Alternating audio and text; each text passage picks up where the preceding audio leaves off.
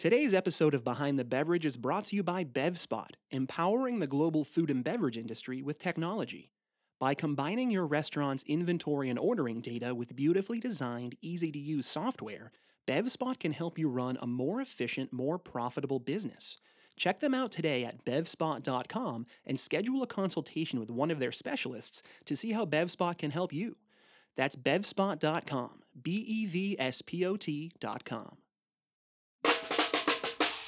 Hey there, everybody, and welcome back to another episode of Behind the Beverage, where every other week we present you with the interesting histories and backstories of just about everything in the world of spirits, wine, beer, and beyond. I'm your host, Trevor Bernacci, and this week we're hitting vineyards from the North Fork to Napa as we track the history of American wine. The multi billion dollar industry that almost dried up before a single bottle could even be produced. I've got a fresh glass by my side, so that means it's time to go. Behind the beverage.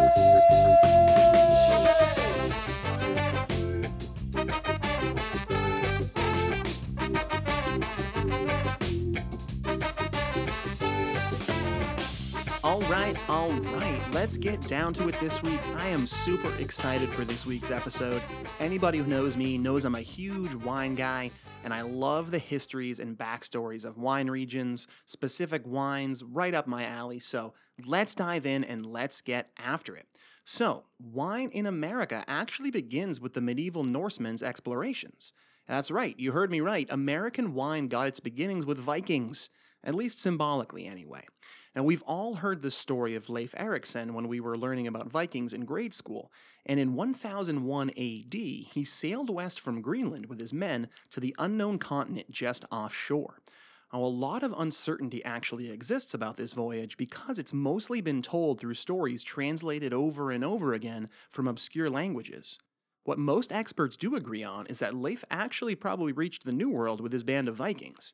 And according to some, once they landed, Leif took his men exploring in one direction, and a German named Tyrker, who was also part of the expedition, went off in his own direction. And while hiking by himself, Tyrker discovered what he referred to as vinber, or wineberries. Now, vinber translated from the Old Norse to English is actually grapes. Now, Tyrker brought the grapes back in the cargo hold when they left, and in honor of the discovery, Leif Erikson named this new continent Vinland or Wineland. Now, this does make a great story, and most of it is based in truth, but the most likely place this band of explorers landed was in modern day Newfoundland, Canada. Since wild grapes don't actually grow in such a high latitude, it's now commonly thought that what they actually found were wild cranberries and not grapes at all. While it may have been accidental that they named this new place Wineland, what they didn't know was that just to the south was a land perfectly suited to grow grapes from coast to coast. That being said, there are lots of different types of grapes in the world. The type of vines that produce wine is Vitis vinifera. Now, the vinifera grapes generally have really thin skins, soft flavors, and a much higher sugar content. Now, sadly, no such grapes are native to North America, so it would be really some time before the wine produced in the New World would even come close to the quality of those in the Old World. The grapes that were native to North America were more like the Concord grape, which we all associate with the jellies and jams of our childhood, and not necessarily the delicious wines of today. If we jump ahead to the 16th century, we actually see the first known wine that was made in America. In 1562, French Huguenots, which were an ostracized Protestant sect, settled in Jacksonville, Florida, and they used the native muscadine grapes of the area to try to make wine. Sadly, these wines were not a success. In fact, they were a flat out failure. When they did actually complete a batch of wine, the wild native grapes of North America produced a wine that was way too funky for the settlers here at the time. Had a renegade case of funk, this wine. And they called it too foxy, quote unquote, because it reminded them of farm animals. Sounds delicious.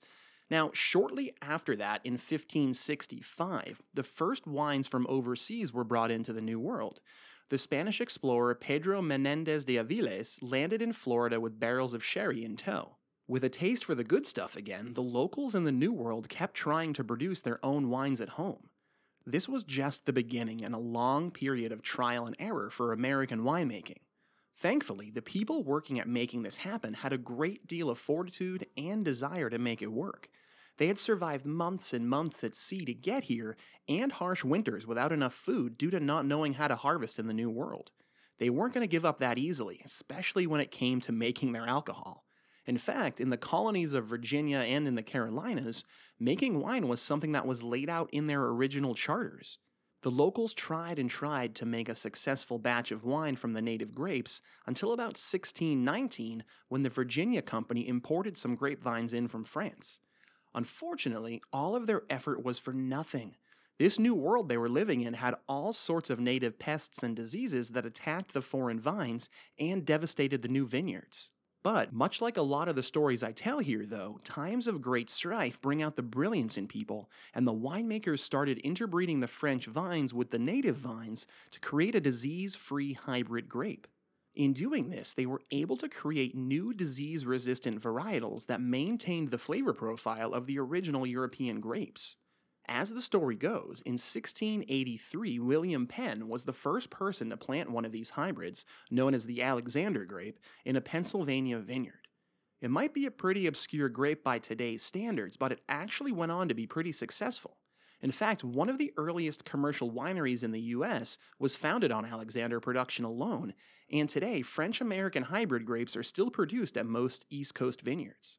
Speaking of the commercial wineries, just about a hundred years after William Penn made the first attempt at growing these hybrid grapes, the first commercial vineyard and winery was opened with the help of the Kentucky legislation. On November 1st, 1799, Swiss viticulturist John James Dufour opened what was called the first vineyard. I'm not even kidding, that's literally what they named the vineyard. Didn't really have the widest uh, imagination back in the day.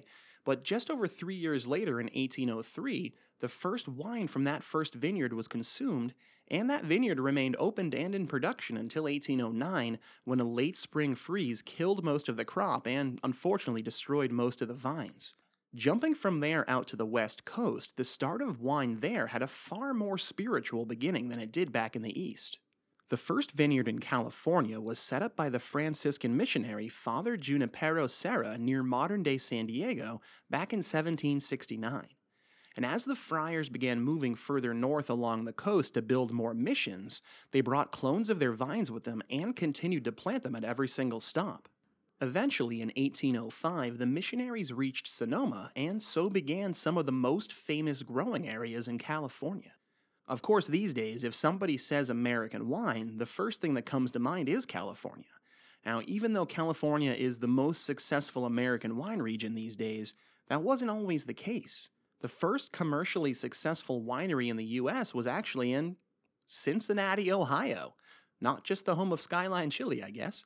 And winemaker Nicholas Longworth was making a sparkling wine there from Catawba grapes, which were a similar hybrid style to the Alexander grape we were mentioning before. This American sparkling wine got very favorable reviews and it even shipped as far as Europe, possibly being one of the first American wines traded on the European market. Actually, it was such a hit that it worked its way into pop culture at the time when Henry Wadsworth Longfellow dedicated a poem to Nicholas Longworth called An Ode to Catawba Wine. Not only that, but newspapers started calling him the founder of wine culture in America.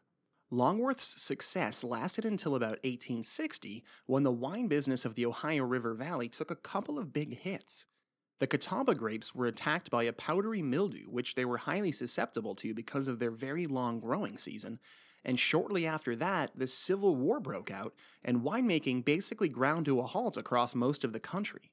In the decades that followed the war, it seemed like one hit after another that just kept the American wine industry down. The phylloxera epidemic on the West Coast, which was an outbreak of a parasite that feeds on the leaves and roots of grapevines, and then the outbreak of Pierce's disease in the East, which is a plant based pathogen that essentially stunts the growth of grapes, both took their toll on the wine world in the US at the same time. Finally, just when the vineyards were bouncing back and it looked like they were turning the corner, Prohibition hit. Just like a lot of our episodes, Prohibition sticks its ugly head in the way and ruins almost everything. Now, even though a handful of wineries were able to stay open because they were able to get labeled as sacramental or even medicinal wine, yes, medicinal wine, think medical Merlot in this case, the American wine industry was virtually destroyed because of prohibition. Well, once that terrible law was overturned in 1933, the world of US wine was in pretty rough shape. Over the 13 years of Prohibition, a lot of the talented winemakers had died, or vineyards had been neglected or replanted with table grapes. Prohibition also changed America's wine palate as well. People were now looking for cheaper jug wines and fortified wines like port that had a higher alcohol volume.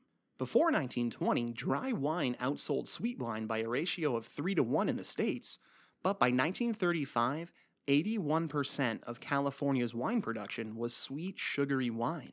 Thankfully, for all of us today, the winemakers taking over the industry at this point had the same drive and ingenuity in them as our founding fathers and mothers of American wine.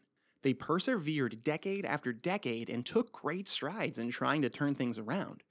Actually, University of California at Davis was pivotal in this time, and really ever since, because they had a huge hand in helping the science and research of how to grow sound wine in this country.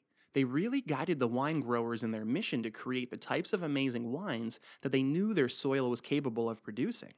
Finally, the time came for American wine to have its finest moment in the spotlight during the now famous Judgment of Paris in 1976. A panel of French judges blind tasted wines from several different categories, and the 1973 Chardonnay made by Mike Grgich at Chateau Montelena in Napa beat out all the French Chardonnays that were in the lineup and took the top spot at the competition for white wine. The first time an American wine had ever done this in such an event. In fact, not only did Chateau Montelena take top spot for the white, but another California winery took top spot for red that year as well. Now, this story was told on screen in the 2008 movie Bottle Shock, and I highly, highly recommend watching it. Fascinating movie. Now, that event in 1976 really helped catapult the American wine industry over the next 40 plus years into the multi billion dollar industry that it is today. It's really amazing how far we've come in this country in such a short period of time. Winemaking's been in other parts of the world for millennia, but merely in the last 300 years or so, we've been able to go from wine novices to making some of the top wines on the planet. And that is how we got to where we are today with American wine. Absolutely fascinating story going all the way back to the times of the Vikings. Really, really cool stuff there. Now, before we wrap up this week, we're going to go into our segment called Pro Tips and Fun Facts. All right, pro tip number one for American wine if you love wine from Burgundy, France, but you hate paying that huge price tag that comes on some of the more renowned labels, you should give Oregon wines a chance. Oregon's wine growing regions and Burgundy, France actually both sit on the same latitude. This gives them very similar climates, and because of that, you can find some fantastic wine options in Oregon that have a more old world sensibility at much more manageable price. Okay, pro tip number two for American wine we might be getting a little bit closer to the end of summer, but that doesn't mean you've packed up your grills just yet. So, if you're looking for a change from your standard grill fare of burgers and beer, take a chance on a California Zinfandel. Not to be confused with its pink brother, Red Zinfandel from the Lodi region of California is one of the best things to pair with grilled or smoked meats. The region is super hot and grows really juicy grapes that create a full, round, fruit forward wine that holds up amazingly well to the flavors coming off of a grill. Use charcoal if you can to take this pairing to the next level. Alright, fun fact number one for American wine. Looks like America's hero complex may have started out because of wine. In the 1870s, European vineyards were infected with phylloxera, and wine on the continent was almost wiped out entirely. Thankfully, German immigrant George Hussmann and other winemakers were sending grape cuttings over to Europe from America. If you remember, these cuttings had been hybridized with the native North American vines in order to make them resistant to diseases like phylloxera and Pierce's disease. Unbelievable to think that America's little baby wine region was able to save the wine of the world just by sending over the little hybrids that they had made themselves to create their own wines here and a really great example of people of the world just coming together to solve a common problem. And fun fact number two whenever anybody says American wine, the first thing you think of is California, but California's boom in wine didn't really start until after Prohibition and World War II wrapped up. The nation's top wine growing regions before 1920? New York and Missouri. I know, it seems crazy, but if you remember at one point, Missouri was the most western state in the country. And on that note, we've reached the end of today's episode. As always, thank you so much for joining us. We're going to be coming at you with a brand new episode in just a couple of short weeks. In the meantime, don't forget to subscribe and rate us on iTunes and Spotify. It helps us out a great deal, and you can always get updated on our latest episodes. In the meantime, though, keep those glasses full, have a great week, and we'll see you next time for another episode of Behind the Beverage. Behind the Beverage is brought to you exclusively by BevSpot. Visit them today at bevspot.com to find out how their software can help you run a more efficient, more profitable restaurant. BevSpot, empowering the global food and beverage industry with technology. The Behind the Beverage theme song is written and performed by Ila Moana. Check them out anywhere you stream music. Ila Moana at Spotify, Pandora, or iTunes.